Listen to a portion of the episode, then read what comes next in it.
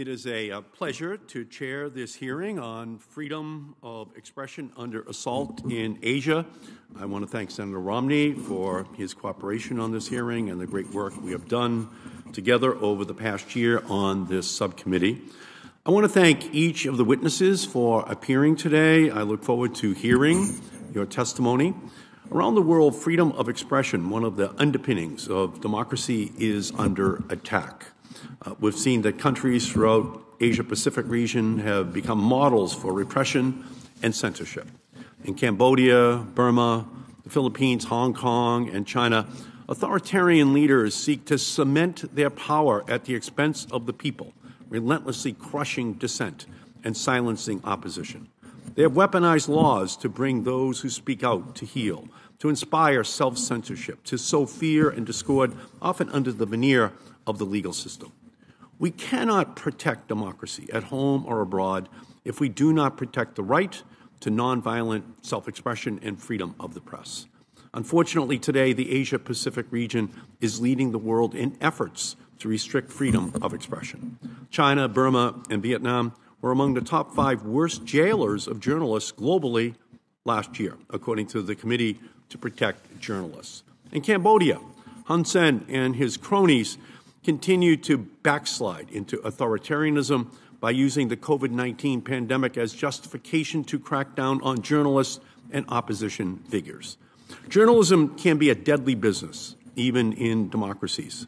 Just 36 hours before Maria Ressa accepted her Nobel Peace Prize, one of her colleagues was shot and killed in the Philippines.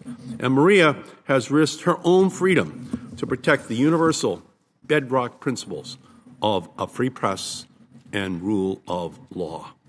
Sarah Cook of Freedom House, um, stalwart, has spent her career shining a light on abuses against these very freedoms. As Hong Kong authorities have wielded a new national security law to clamp down on political activity, grassroots activists like Joey Siu are on the front lines of defending freedom for Hong Kongers. We need journalists, activists, and ordinary citizens to continue to speak truth to power and to shine a light on government abuses, from genocide in Burma and to Xinjiang to politically motivated detentions in the Philippines. The People's Republic of China has made its authoritarian campaign of repression a key export to other countries. In 2016, Xi Jinping told state media, quote, wherever the readers are, Wherever the viewers are, that is where propaganda reports must extend their tentacles. Those tentacles have permeated Taiwan, where PRC disinformation and media influence operations have increased in the past several years. Taiwan is the subject to more disinformation from Beijing and other governments than any other place in the world, including in the run up to Taiwan's 2020 presidential election. The PRC is spending billions to expand the global reach of its state run media outlets, exporting its authoritarian model. This is why I work with my colleagues to secure the single greatest increase in funding in Radio Free Asia's 25 year history in the Senate passed Innovation and Competition Act. Additionally, my Asia Reassurance Initiative Act, uh, which former chair of the subcommittee Cory Gardner and I championed together, authorized more than $1 billion over five years to support democracy, human rights, and the rule of law in the Indo Pacific. But the United States must do more to push back against the authoritarian playbook of repression and hold up these values as a focal point of American foreign policy. I look forward to hearing the recommendations from the witnesses on how the United States can better support freedom of expression and push back against the assault that is underway in Asia. And we're going to be hearing from Senator Romney in just a bit. He's been delayed, but uh, he does believe this is just a very, very important hearing to, sh- to shine a spotlight on these human rights abuses. So, joining us after arriving um, from the Philippines earlier this week is Ms. Maria Ressa. Ms. Ressa is a 2021 Nobel Peace Prize laureate co founder of the online news publication Rappler, and has worked as a journalist in Asia for more than three decades. Ms. Ressa received the Nobel Peace Prize along with Russian journalist uh, Dmitry uh, uh, for their efforts to safeguard freedom of expression. Ms. Ressa is a fearless champion of freedom of expression and has used her voice to expose the abuses of the regime of President Duterte.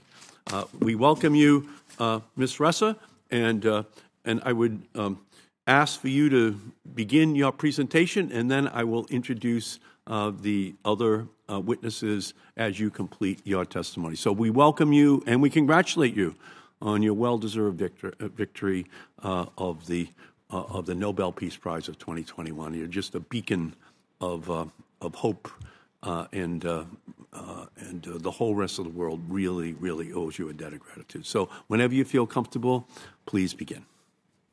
Thank you. Thank you so much, Senator Markey. I, thank you for inviting me to speak today.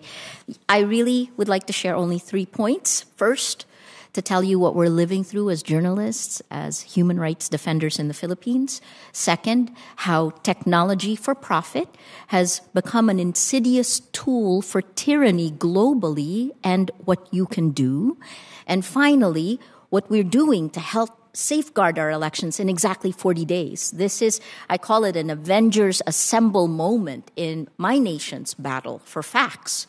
I've been a journalist for more than 36 years, so I'm old. Uh, in 2016, Rappler came under intense online attack because we exposed the brutal drug war and the propaganda machine that was attacking journalists, news organizations, human rights defenders, and opposition politicians. The weaponization of social media you referenced, well, we lived through it, but that was followed by lawfare. The weaponization of the law, twisting the law to target us in 2018, the Philippine government tried to revoke Rappler's license to operate. And while we continued to fight it legally, within four months, we lost 49% of our advertising revenue. In less than two years, my government filed 10 arrest warrants against me. In order to travel, I am you know you never realize how how wonderful that freedom to travel is until it's taken away i have to ask permission from the courts Sometimes I get it, sometimes I don't. One of the times my travel was denied at the last minute was when my aging parents in Florida, both ill, had asked me to come because my mom was getting an operation. It was, I got a, a no from the last court at the last minute. Shortly after the Nobel Peace Prize, Rappler has received 22 new complaints, potential new legal cases. Last Friday, we received eight in one day, eight subpoenas. We must be doing something right because not only did a sitting cabinet secretary sue seven news organizations, including Rappler, but another is a petition at the Supreme Court by the Solicitor General alleging ridiculous conspiracy theories against Rappler. I wish it was true, but it wasn't. No, I don't wish it was true. That's a joke. The majority of these other complaints are connected to President Duterte's pastor. His name is Apollo Quiboloy. He's wanted by the FBI. His company leading the attack against journalists and human rights activists, it was just awarded a television franchise.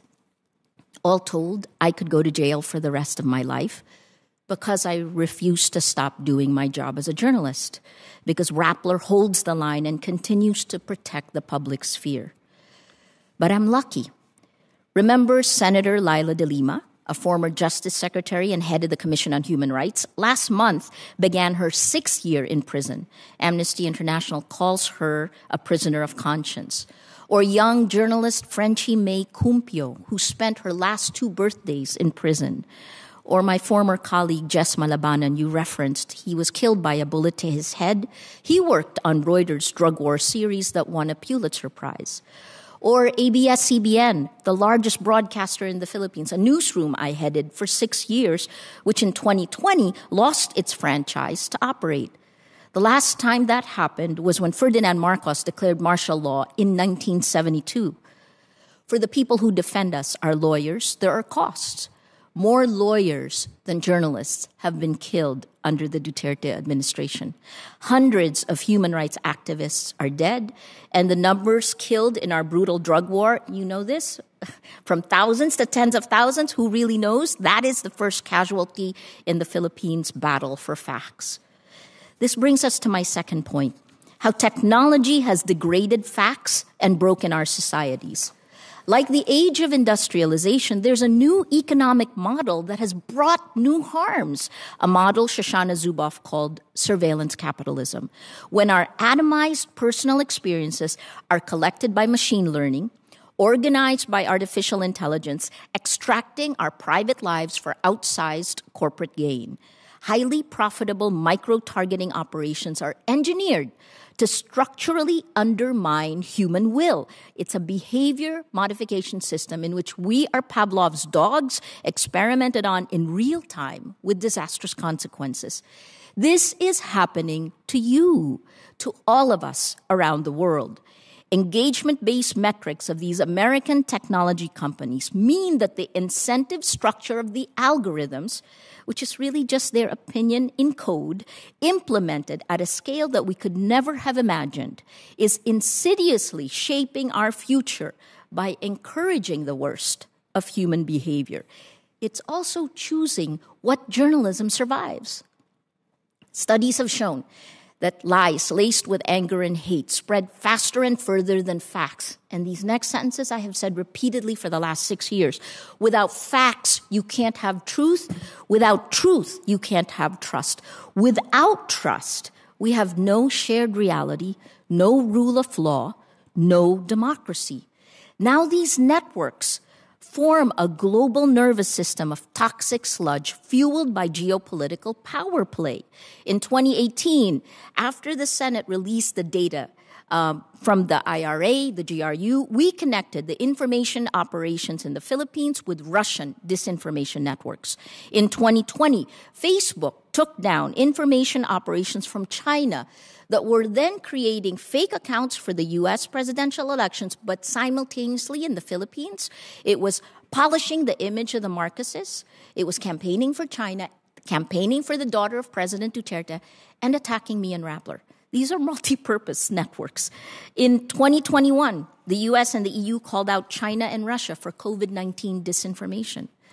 We are all connected. Surveillance capitalism is where all our problems connect safety, privacy, antitrust, and content moderation. They're not separate issues.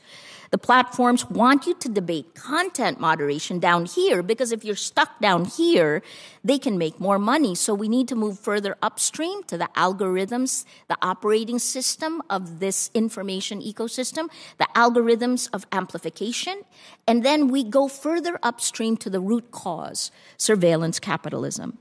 On Thursday, March 24th, last week, the European Union hammered out the last details of the Market Services Act to be followed by the Digital Services Act. It's the most comprehensive legislation to put guardrails around tech.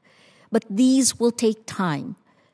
Right now, I appeal to U.S. legislators to reform or revoke Section 230 of the Communications Decency Act because we at the front lines need immediate help.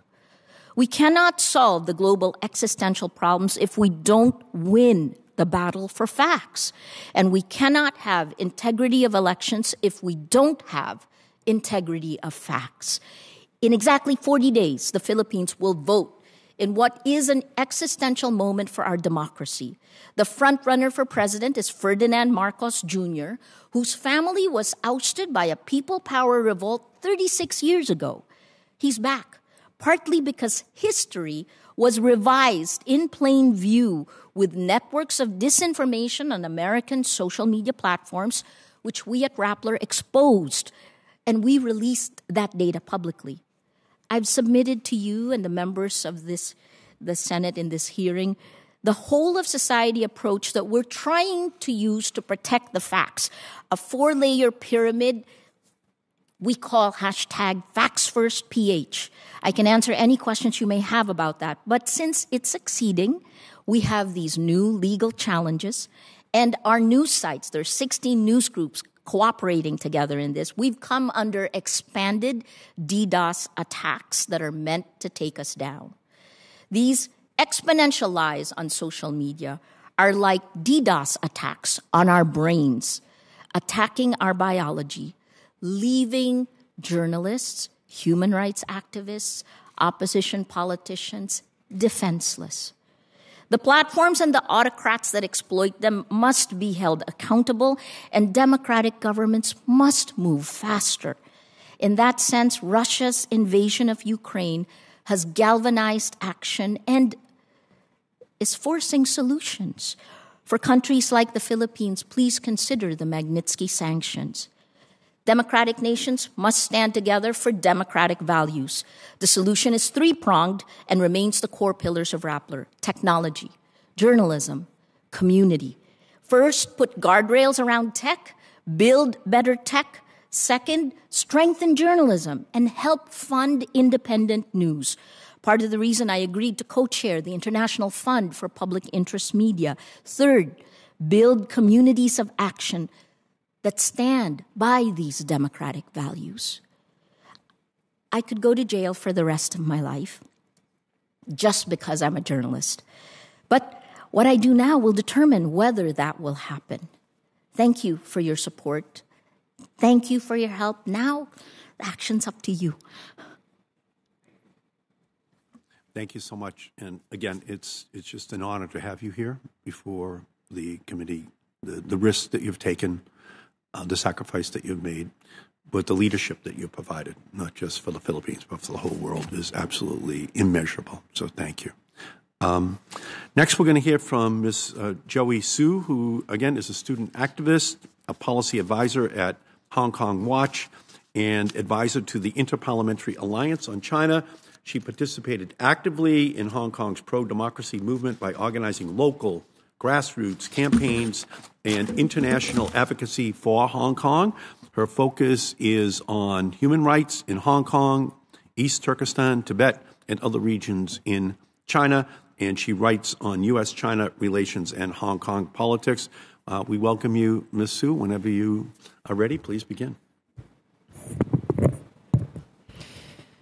Good afternoon, and thank you, Chairman Markey, and thank you, Maria, and also Sarah, for their very outstanding work in defending human rights and also, most importantly, freedom of expression. So, my name is Joey Siu. I'm the policy advisor to Hong Kong Watch.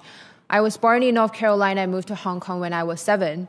I became an activist, and in September 2020, I was forced to flee Hong Kong to leave my family and friends and come back to the States under the risk of political persecution with the national security law implemented by the Chinese government in Hong Kong. From crackdowns on social movements in Hong Kong, Thailand, and Myanmar, to the tightening control over Tibet and East Turkestan, we are seeing governments uh, resorting to every conceivable measures to limit the people's right to freedom of expression across Asia. Today, I will be highlighting the situations in Hong Kong, Tibet, and East Turkestan. In Hong Kong, protester Tong Ying-kit became the first person to be convicted under the national security law that came into effect in Hong Kong on July 1, 2020.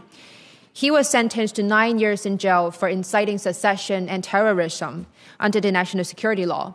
In the verdicts passed down, it was made clear that the protest slogans on the banner he held, Liberate Hong Kong, Revolution of Our Times, was weighed heavily in the, in the determining of his sentencing, meaning that expression of support to our pro democracy movement in Hong Kong is becoming considered criminal. British colonial laws and the widely criticized public order ordinance were also used against human rights defenders in Hong Kong Rallies and assemblies, including the city's annual June 4th Tiananmen Massacre commemoration event, were banned in Hong Kong. Organizers, including Albert Ho, Lee Cheuk-yan, and also Chow Han-tung, they were arrested and convicted for participating in inciting an unauthorized assembly under the Public Order Ordinance. COVID 19 restrictions were also manipulated by the Hong Kong government to repress activities that do not align with the Chinese Communist regime's political stances. As we people across the world stand in solidarity with Ukraine against Russia's invasion, we're seeing that people in Hong Kong participating in peaceful pro Ukraine demonstrations being fined, being warned by the Hong Kong government. for what they say are violation of relevant COVID rules. Free press is also quickly vanishing in Hong Kong.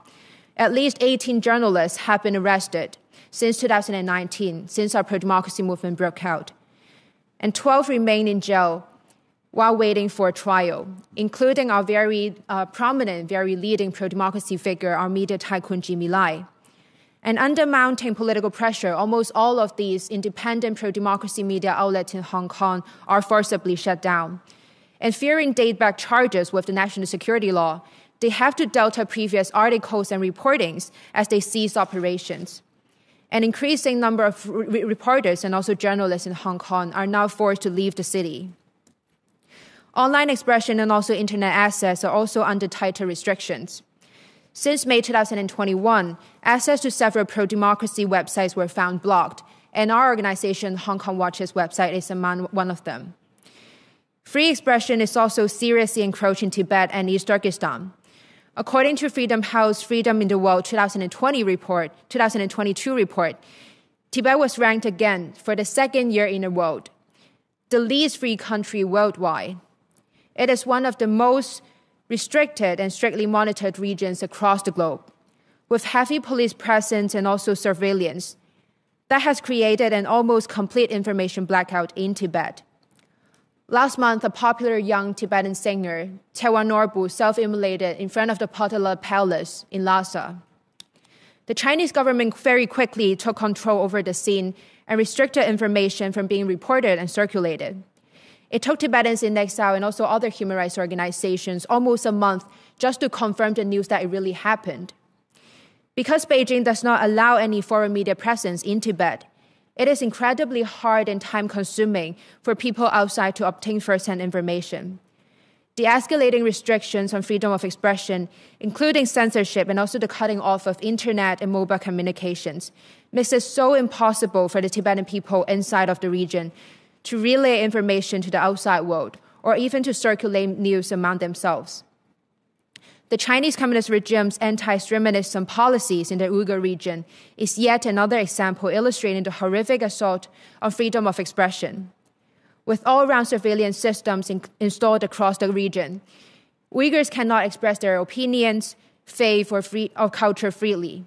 At least 1.5 million Uyghurs were arrested for relevant reasons and are now detained in camps, experiencing political indoctrination, horrendous physical and sexual abuses, with absolutely no room for free expression. As freedom of expression continues to be under assault across Asia, it is important that the United States continue to fulfill our obligations and demonstrate leadership in defending our shared beliefs and also values. First of all, it is so crucial that we offer necessary humanitarian relocation channels for all those who have a well founded fear of persecution, especially politically exposed journalists, activists, and protesters. Secondly, I believe that we should continue to enhance our support to our uh, existing government funded media services, including, as uh, Chairman Markey have mentioned, that Radio Free Asia and Voice of America. I think it would also be considerable that we extend our support to media agencies proximate to the oppressed regions in Asia, in democratic countries like Taiwan and Japan, to, co- to ensure the continuous and timely coverage of development Last but not least, beyond individual actions, it is also essential that we continue to work with like minded partners and to lead a multilateral alliance to defend free expression against encroachment from authoritarian regimes. Thank you. Excellent. And uh, thank you for all of your great leadership as well. And we're joined now by uh, Senator Romney. And uh, I don't know if you would like to make an opening statement right now. I, I will ask that my uh, comments be uh, submitted to the record. I won't have to read them for this group. I, am so late. I apologize for being late, and you know what I was up to. Oh, and uh, uh, so I appreciate being able to hear from those that are testifying today. Thank you, Mr. Chairman. Excellent. Thank, I thank the senator from Utah. Um, and finally, we're going to hear from Ms. Sarah Cook. she is research director for China, Hong Kong, and Taiwan at Freedom House. Uh, at Freedom House, she directs the China Media Bulletin, a monthly digest in English and Chinese providing news and analysis on media freedom developments related to China. Her comments and writings have appeared on CNN, Wall Street Journal, Foreign Policy, and U.S. congressional Executive Commission on China. So we welcome you, Ms. Cook, and whenever you are ready and and uh, interconnected to the committee, we welcome your remarks. Excellent. Are you able to hear me okay? Yes, we can. Great. Thank you very much. Senator Markey, Senator Romney, thank you very much for the opportunity to testify. And I do apologize that I'm unable to join you in person. Given the title of this hearing, will not come as a surprise that the most notable trend related to freedom of expression in Asia is how much it is declining. Data from Freedom House shows the shrinking space is not limited to a small number of countries or only part of the region. It cuts across subregions and across different forms of expression, affecting press freedom, internet freedom, academic freedom, and religious freedom in both democracies and authoritarian regimes. Over the past five years, 12 out of 15 countries in Asia assessed in our Freedom on the Net report experienced declines in internet freedom. Other notable trends are one, the adoption and enforcement of new restrictive legislation, including in China, India, Myanmar, and as Maria mentioned, the Philippines. Two, severe legal penalties for online and offline expression, including prison terms of 15, 43 years, or even life imprisonment in Vietnam, Thailand, and China. And three, the disproportionate impact on ethnic and religious communities, who are often more severely punished or censored than the country's broader population. In China, for example, alongside Uyghurs and Tibetans, Inner Mongolians, Christians, and practitioners of Falun Gong often face greater censorship and harsher legal penalties than other citizens. So, what is driving these declines? First, the COVID 19 pandemic has played a vital role, as governments across the democratic spectrum in Asia have resorted to excessive surveillance and used arrests to crack down on free speech during COVID. But COVID's only one factor. Other contributing factors will actually extend long beyond the pandemic. First, elections and other political leadership transitions tend to invite increased restrictions on speech, both online and offline. Second, locations that have faced the greatest declines in recent years had experienced mass protest movements pushing back against repression, which were then cracked down upon, including in Myanmar and Hong Kong. And third, more sophisticated and pervasive surveillance technologies facilitate identification and prosecution of political opponents and ordinary citizens who share disfavored information on various topics. So, what has been the role of China in all? As the world's largest authoritarian regime and a major economic power, the Chinese Communist Party's ability to itself construct the world's most sophisticated and multi layered apparatus of information control has demonstrated that such a project is possible, and it's played a role in normalizing digital repression. More directly, Beijing's own media influence include exercising control over diaspora media, engaging in disinformation campaigns in Taiwan, but also the Philippines, and using control over digital television networks built by Chinese firms in Cambodia to provide advantageous access to Chinese state television. As China based social media platforms and news aggregators grow in popularity in the region, the vulnerability of users to manipulation from Beijing intensifies. In addition, a recent study found that at least 11 countries in Asia had signed smart city or safe city project agreements with Chinese vendors since 2013. Almost all are rated partly free or not free by Freedom House, heightening the likelihood that such surveillance technology could be used against political opponents and civic activists. Still, when considering Beijing's influence on human rights and freedom of expression in Asia, in many instances, the most pernicious effects can be how PRC based actors strengthen local illiberal actors, pressing on the scales to tilt the balance in a more authoritarian direction. But the news is not all bad and the future of freedom of expression in Asia is very much contested. Alongside the worst abusers of media and internet freedom, Asia is also home to some of the world's freest press and internet freedom landscapes, including Japan and Taiwan. Moreover, throughout the region, journalists, independent news outlets, civil society groups, and also judges are playing a critical role in defending free expression. Looking ahead, politically sensitive contests could trigger new threats, domestic and foreign, including elections in the Philippines and local elections in Taiwan.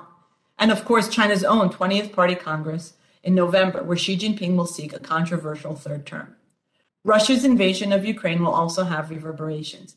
Even indirect effects due to problems in the global economy could drive street protests and, in response, government crackdowns. In China, although the regime has superficially claimed neutrality, its state media have been feeding local audiences pro Russian propaganda and disinformation, including virulently anti American narratives, while aggressively censoring content departing from the official party line. In terms of recommendations, the US government should one, consistently address threats to free expression and urge release of imprisoned journalists as part of high level bilateral engagement, including in democracies and with allies. Two, focus funding for free expression on efforts that will sustain operations, evade censorship, support legal advocacy, and address political crises. And three, Congress should reauthorize the Global Magnitsky Act with language that codifies the serious human rights abuse standard. Congress should also adopt legislation creating an emergency visa for journalists, as bills like the International Press Freedom Act would do. In our work at Freedom House, we see firsthand how steps like this can have a real world impact. I would like to conclude with a comment that actually one of our readers of the China Media Bulletin um, Inside China shared in a survey. Quote, I am a lower class worker in Chinese society and I don't speak English. An independent Chinese media like you that does in depth reports about the situation in China gives me a better understanding of China's current situation and future development. China is the largest authoritarian country in the world. The Chinese Communist Party oppresses its citizens, blocks information flows, and also threatens the existing world order. I think the flow of information and freedom of speech are very important to China's future development. Birds in cages long to fly. Even if we can't fly out now, Hearing the chirping of birds outside can still give us hope and faith. End quote. Thank you very much. Thank you, Ms. Cook, uh, very much. Thanks to each of our witnesses. Now we're going to move to uh, the question period. And let me begin by, um, first of all, congratulating um, you, Ms. Ressa, and um, you, Ms. Siu, for your courage. Um, we talk a lot in this body about standing up to repression. Um, that's been your lives. That's what you've been doing. And we very much uh, are in awe of the lives you've lived and the fights that you have been willing to engage in to protect freedom in not just your homelands, but uh, across the whole planet. So we thank you for that. We begin, Mr. Ressa, with the numbers. These numbers are staggering. We've heard the statistics about the 22 journalists and 63 lawyers killed since President Duterte took office in 2016. Each of these uh, numbers represents um, people who you have known, people who you've worked with, uh, and you have lived in this atmosphere of intimidation um, that you have resisted to the extent to which you won the Nobel Peace Prize last year. Can you talk about the personal uh, impact all of these murders have had on you uh, and your colleagues in trying to bring the to- truth to the Philippine people? First of all, thank you again. Thank you so much for listening. I think that is the first that we're not alone. That's also something that the Nobel Committee helped uh, uh, bring not just to journalists in the Philippines, but to journalists all around the world. Uh, because this kind of sustained attacks that we have gone through globally in the last decade uh, is unprecedented. Um, it's actually now 66 lawyers killed since um, since last year. I mean, since under the Duterte administration instead of 63. Senator Markey, Senator Romney, sometimes we've hit new lows in terms of expectations and new normals in, in terms of violence. Uh, in 2016, I just remember every night being shocked that there would be another body dumped on the sidewalk, the face masked in tape. And, you know, it got to a point where by the end of 2016, moving into 2017, the Amnesty International report that came out that year, um, where there was an average of 33 people killed every night, every day. our one team was we only had one team that would go out overnight and they would come back with at least eight dead bodies. That was when I began to realize something has fundamentally changed. And then when that became a new normal, and by 2017, the numbers changed in plain sight. Uh, the Philippine police changed the almost 7,000 people killed to back to 2,000 in plain sight. And, and they just changed it and atomized it. So these numbers sometimes don't hold any meaning. Um, I just feel for me, it is, I'm at the tail end of my career. And I feel like this moment is extremely important. It is the reason why Rappler was set up. And so what we did is we worked with our communities. And we wouldn't have been able to do this without our communities, both financially and, and spirit wise.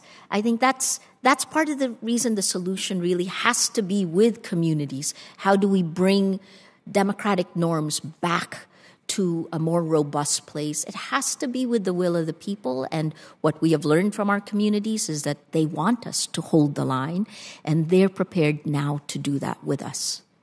Great, thank you.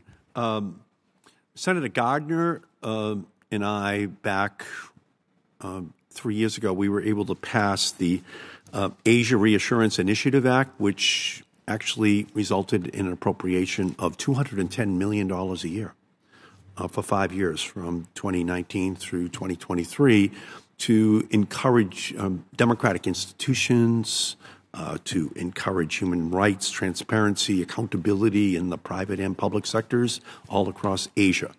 Um, we're right now in the process of negotiating an extension of that on the com- on the committee. It was about a billion dollars that we were able to put in back five years ago, and it's a it's a way of thinking of Asia where we're we're in the game. The United States is helping to support those uh, very important institutions. Um, where, in your opinion, Ms. Ressa, would the United States be making the best investments uh, uh, with um, with those hundreds of millions of dollars over the next five years? Um, perhaps to support independent media, to support other institutions that you think are vital uh, to ensuring that independent voices voices advocating for freedom are heard. Thank you for asking, Senator Markey. I, you know, uh, the in, independent um, fund for IFPIM, the International Fund for, for uh, um, Public Media, was set up precisely to try to get uh, the 0.3% of ODA assistance up to at least 1%, and to get some of that for independent media. Part of the problem that we have is that the business model of journalism has collapsed. Advertising is essentially dead. And the platforms that have been used to attack the credibility of traditional news groups, news groups that stand by, that have processes editorially that stick to the facts, um, these news groups now are under attack, and no place knows this better than the global south, than Asia. Um, so that's part of our goal. I, I do believe, I see this now, independent media needs help to survive this time period, but hand in hand with that as well is, uh, is putting guardrails on technology because it's impossible for us to do our jobs if we cannot even get the the news distributed to our consumers. Other other things are institutions. You know, the institutions in Southeast Asia, for example, that have in, in the Philippines within six months of of the new administration of the Duterte administration, we watched many institutions fold. So very, very strong executive. How do we revitalize that? Can you talk a little bit about Facebook in the Philippines? Yes, sir. Uh, up until January this year, the Philippines, for six years in a row, uh, Filipinos spent the most time online and on social media globally. Uh, this is from Hootsuite and We Are Social, that statistics. Um, for many, many years, even during the time of Yahoo, any new digital product was first tested in the Philippines, products that are meant for the West. And in 2018, when I interviewed the Cambridge Analytica whistleblower, Christopher Wylie, he called the Philippines the petri dish because he said this is where Cambridge Analytica and its parent partner, SCL, tested these tactics of mass manipulation. And if they worked in the Philippines, then they would, the word he used was port these tactics over to you. So we were the guinea pigs, you were the targets. Um, social media is, uh, I think, an extension of how Philip, our institutions are weaker. And so what wound up happening is uh, it has to be someone you know to get things done. Uh, before we were the social media capital of the world, we were the texting, the SMS capital of the world. It, it helped in, in uh, protests that were organized against President Arroyo in, uh, in, when she had taken office, right? Texting capital of the world. Um, this social networking can be a boon and can be a curse. And for a period of time, it was a blessing. This is why I started Rappler on Facebook. Um, but at a certain point, by 2015, when instant articles was introduced, uh, the same algorithms of amplification weren't changed, and news went into this in, in system where you can't. Dis- it, the system actually doesn't distinguish between fact and fiction, and it literally rewards lies laced with anger and hate over facts. So that's our biggest problem right now as journalists. Thank you. Um, Senator Romney. Thank you so much. I appreciate the chance to hear from you, and your testimony is quite moving um, and disturbing.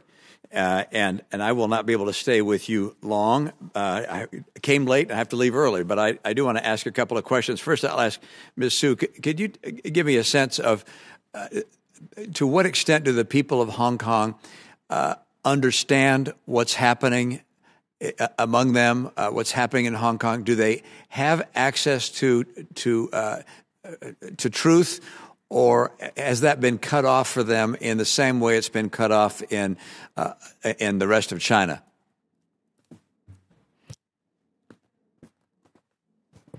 Thank you, Senator Romney, for your question. So as I have mentioned in my testimony, the national security law was passed by the Chinese government and it, it, came into effect in Hong Kong on July 1st, 2020. And that really changed the lives of Hong Kong people. And that really imposed a very, very tight restrictions in terms of our access to uh, internet to information. And that imposed a very tight restriction in regards to our freedom of expression. So under the national security law, any permanent Hong Kong resident or actually any foreign person who are considered to have committed crimes under the names of subversion, secession, terrorism, and collusion with foreign forces could face up to lifetime imprisonment in Hong Kong. And since the implementation of the national security law, we have saw that over 150 people in Hong Kong have been arrested.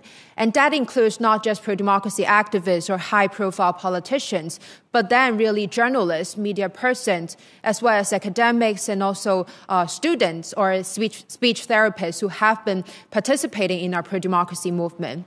And, and, the implementation. but do the, do the people of Hong Kong, do they still have access to information and to truth, or is it really by virtue of these changes you've described? Uh, uh, has it really been shut off? Do they no longer have access to uh, information? Our access is very limited right now. So since the implementation of the national security law, we have saw that almost all of our independent pro-democracy media outlets in Hong Kong, including Apple Daily, Stand News, have been forcibly shut down. And as I, and, and as I, have mentioned that fearing the date back charges, all these medias, when they are shutting down, they have to erase their online presence. They have to delete the previous articles and reportings that they have made, or else they be, they will still be put at the risk of being charged under the national security law. And aside from that, we're also finding that the access to internet and also online information is going to be very limited in Hong Kong. So since May 2021, we have found that uh, several pro-democracy websites are being blocked in Hong Kong. And last month, our organization's website was also being blocked in Hong Kong. And on top of that, we have received a letter from the Hong Kong Police Department asking us to remove our content regarding our campaigns on free political prisoners and asking for international international sanctions against Chinese and also Hong Kong officials to be, re- to be removed. So Thank that really illustrates the picture. Thank you. Uh, Ms. Ressa, thank you for uh, your participation and your courage. And, and I, am interested in the same uh, question, which is to what extent do the people of the Philippines understand what's going on? Are they angry at the uh, repression of the media they're seeing? Uh, uh, do they have access to truth, or, or are they blindly going along with, with what's happening and not paying much attention to it? Thank you, Senator Romney. Uh, I think in the beginning, in 2016, what we saw was a gradual polarization of our society. Uh, and it, it, was a very simple thing because we're, we spend so much time on Facebook, right? Um, and, and what happened was that one algorithm, how, uh, how you grow your network, friends of friends, that algorithm essentially meant that in 2016, while we all agreed on the facts, if you're pro Duterte, you moved further right. And then if you're anti Duterte, friends of friends meant you moved further left 2017, 2018, 2019, 2020. So this is where we are. Our society's been polarized. And in the beginning, in 2016, up until I would say this year, fear played a factor um, the kind of exponential where free speech was being used to stifle free speech, attacking exponentially somebody who who would criticize the drug war, for example. Those were the first citizens attacked on social media. There, they it became people were afraid, and it became silent. And then we went through six years. Now we're we're right before elections, 40 days before elections, and it's extremely chaotic in the Philippines. People are finding their voices. Um, I think this is why it's leading to an existential moment. Do people know what's happening? Yes. The battle for democracy can be won in our country. And, you know, I have not stopped speaking. We have not, our communities have move forward. But again, until we can have, until we can actually reach people, until the lies, the virus of lies, this is what I started calling it before the pandemic began. Um, if this virus of lies infects real people, and it is much harder to cure real people than it is to actually stop the infection.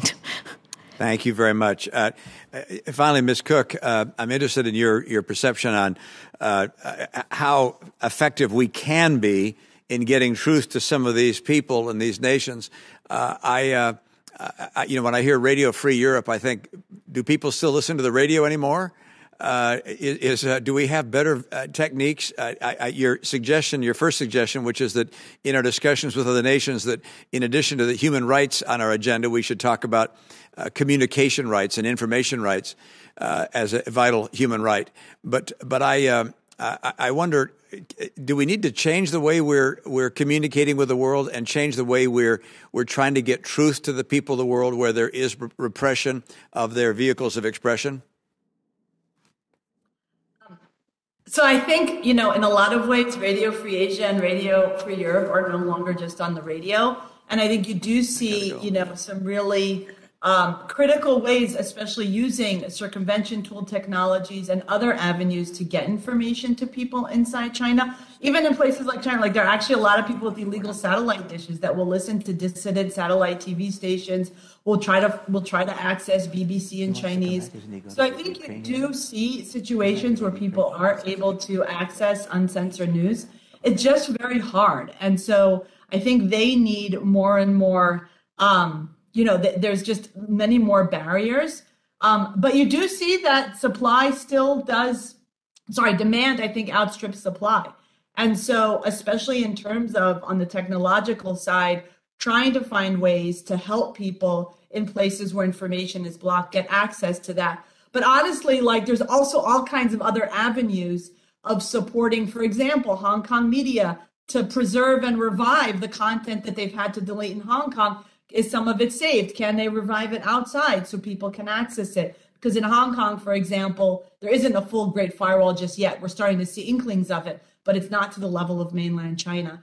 And so I, I think that's so vitally important. Um, I think we just shouldn't underestimate the demand for information in different countries, as well as uh, the creativity uh, that people have, civil society groups, digital um, activists, even traditional media, in using a variety of platforms to reach users.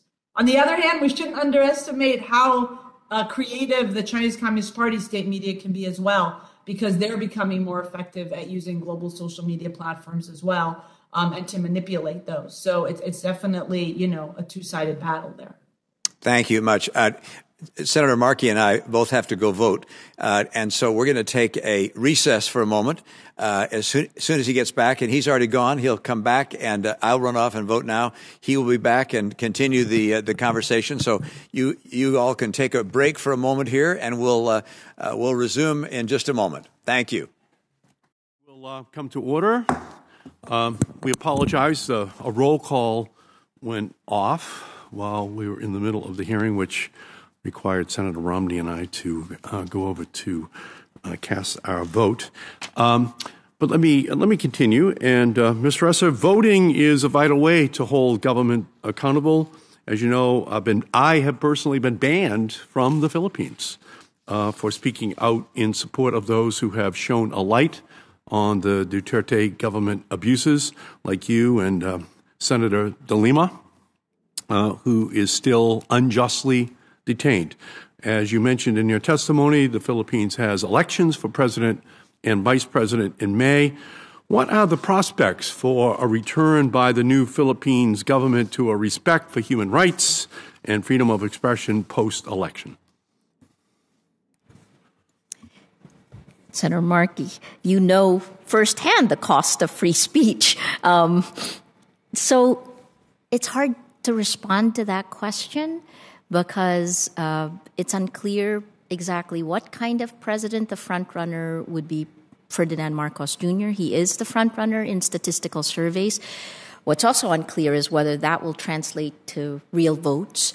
But what we do know so far is that he has refused to do any of the debates that are uh, that are with traditional news organizations. We have seen the growth of of uh, SMNI, which is a group that's connected with uh, Pastor Quiboloy, um, the one that just got a franchise I referenced. Um, and Leni Robredo, the second, the woman who is, it's almost like we're back in 1986. We have a Marcos against a widow. Vice President Leni Robredo comes up, is, is the, is, is right behind, but very far behind in the statistical survey. So, um, Filipinos, I believe, are hoping for a return to that, but we're at a point where the millions of tens of millions who have lost their jobs, uh, the COVID responses that haven't uh, got, gotten vaccines to every Filipino, we're talking about a 60% plus uh, vaccination rate in the Philippines. So there's still a lot of work to be done. It, literally we don't know what will happen next. But I think what I'm trying to say is that I still have significant hope that we will be able to go back to a robust democratic system if the right steps are taken now. Mr. Ressa, you have uh, spoken about the Duterte government's use of lawfare to target you and other journalists in the Philippines. Around the region, are you seeing an increase in government's attempts to use the legal system to stifle free speech and the media? Yes, absolutely. You're seeing the number of people arrested. Uh, Myanmar, for example, uh, we're watching very closely with great alarm. And I think part of the reason we use the phrase hold the line is that you don't want to step off the line because the minute you do, states come in and take your freedoms away. Um, Senator Markey, if I could just add something on on the role of disinformation in all of this, this lays the groundwork for lawfare. Um, Senator Romney earlier asked, you know, do people know what's happening? They do to a degree, but the way they interpret what is happening is dependent on the disinformation or the lack of it. The echo chambers, it's not a robust democracy in the sense that you don't have, you cannot have the public debate that's necessary for a democracy because we have been so so polarized. So I go back to how can we do it? I think we're still at a point where we can restore uh, that public sphere, but it requires your help. Thank you. Okay, thank you. Uh, Ms. Cook, uh, in your 2021 report published by the National Endowment for Democracy, you found that Taiwan had reduced its vulnerability to PRC state linked disinformation campaigns during Taiwan's January 2020 general elections. How was Taiwan able to successfully counter PRC disinformation efforts? Uh, learning from Taiwan's example, what can the United States do to help counter disinformation from China uh, throughout uh, the remainder of Asia? Um, it's really so encouraging and incredible to see what came together in Taiwan. And it was very much a multi sector and multi stakeholder effort. So you had the government on the one hand trying to put out certain information, but absolutely civil society and also the technology sector as well. So you've had increased monitoring and some really sophisticated uh, use of uh, detection and machine learning by civil society groups to identify these kind of telltale signs of particular narratives, differences in character, other ties back to China, content farms in Malaysia as well. Um, and then even working with technology companies, not only American ones, but for example, Line, um, which is widely used, and creating a feature where people could actually enter into their conversations like a little fact checking bot. So, kind of using bots for good um, that would tie to a fact checking civil society group. So, I think it was very much like a multi layered effort and very strategic uh, in terms of really getting into those avenues in the information node um, where the disinformation was spreading. It was also media literacy. And I think what was really important is that it's been media literacy not only targeted at children, because we see that in a lot of countries in terms of through the educational system, and that's obviously very important, but also to the older generation. So trying to find ways of reaching um, member, you know, more older members of society who are maybe not as digitally literate and giving them a better awareness of disinformation and how these things work. No, um, so I think that was that was a lot of it, and there's a lot that others in Asia can learn from Taiwan. No, thank you. I appreciate it. Ms. Siu. Taiwan. Can you talk about that for a second, and what what should the United States be doing in order to ensure that there is full um, and fair uh, dissemination of information in Taiwan, given what the PRC might attempt to do? Thank you, Senator Markey, for the question.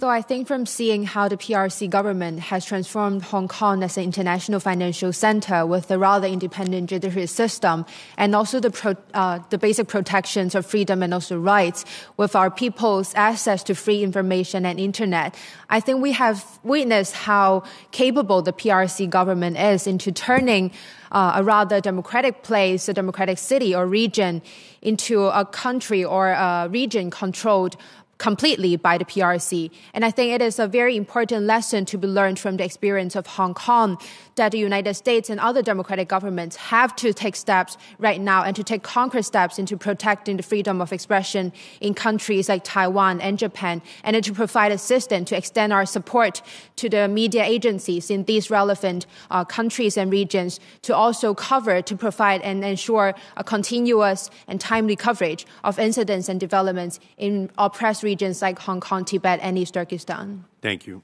Um, and uh, again, thank you for your great answers. Thank you to each and every one of you for your tremendous uh, work in this area. This uh, subcommittee is going to continue to work uh, to shine a spotlight, but using your lives, using your work in order to uh, accomplish that goal um, so that um, repression, uh, compromise of freedom, of free speech, of the press, wherever ever may exist, will receive the attention of this subcommittee. So we thank you for that. And if there are no more questions, I will close today's hearing. And to our witnesses, thank you for your testimony. To the members of the committee, the record will stay open and you will have until the close of business on Friday, April 1st, uh, to revise and extend your remarks and submit questions for the record to our witnesses. And we would ask our uh, witnesses to respond to those questions in a timely fashion. Uh, so this um, um, uh, this hearing of the Asia Subcommittee is now completed, uh, and with that, uh, we stand in adjournment.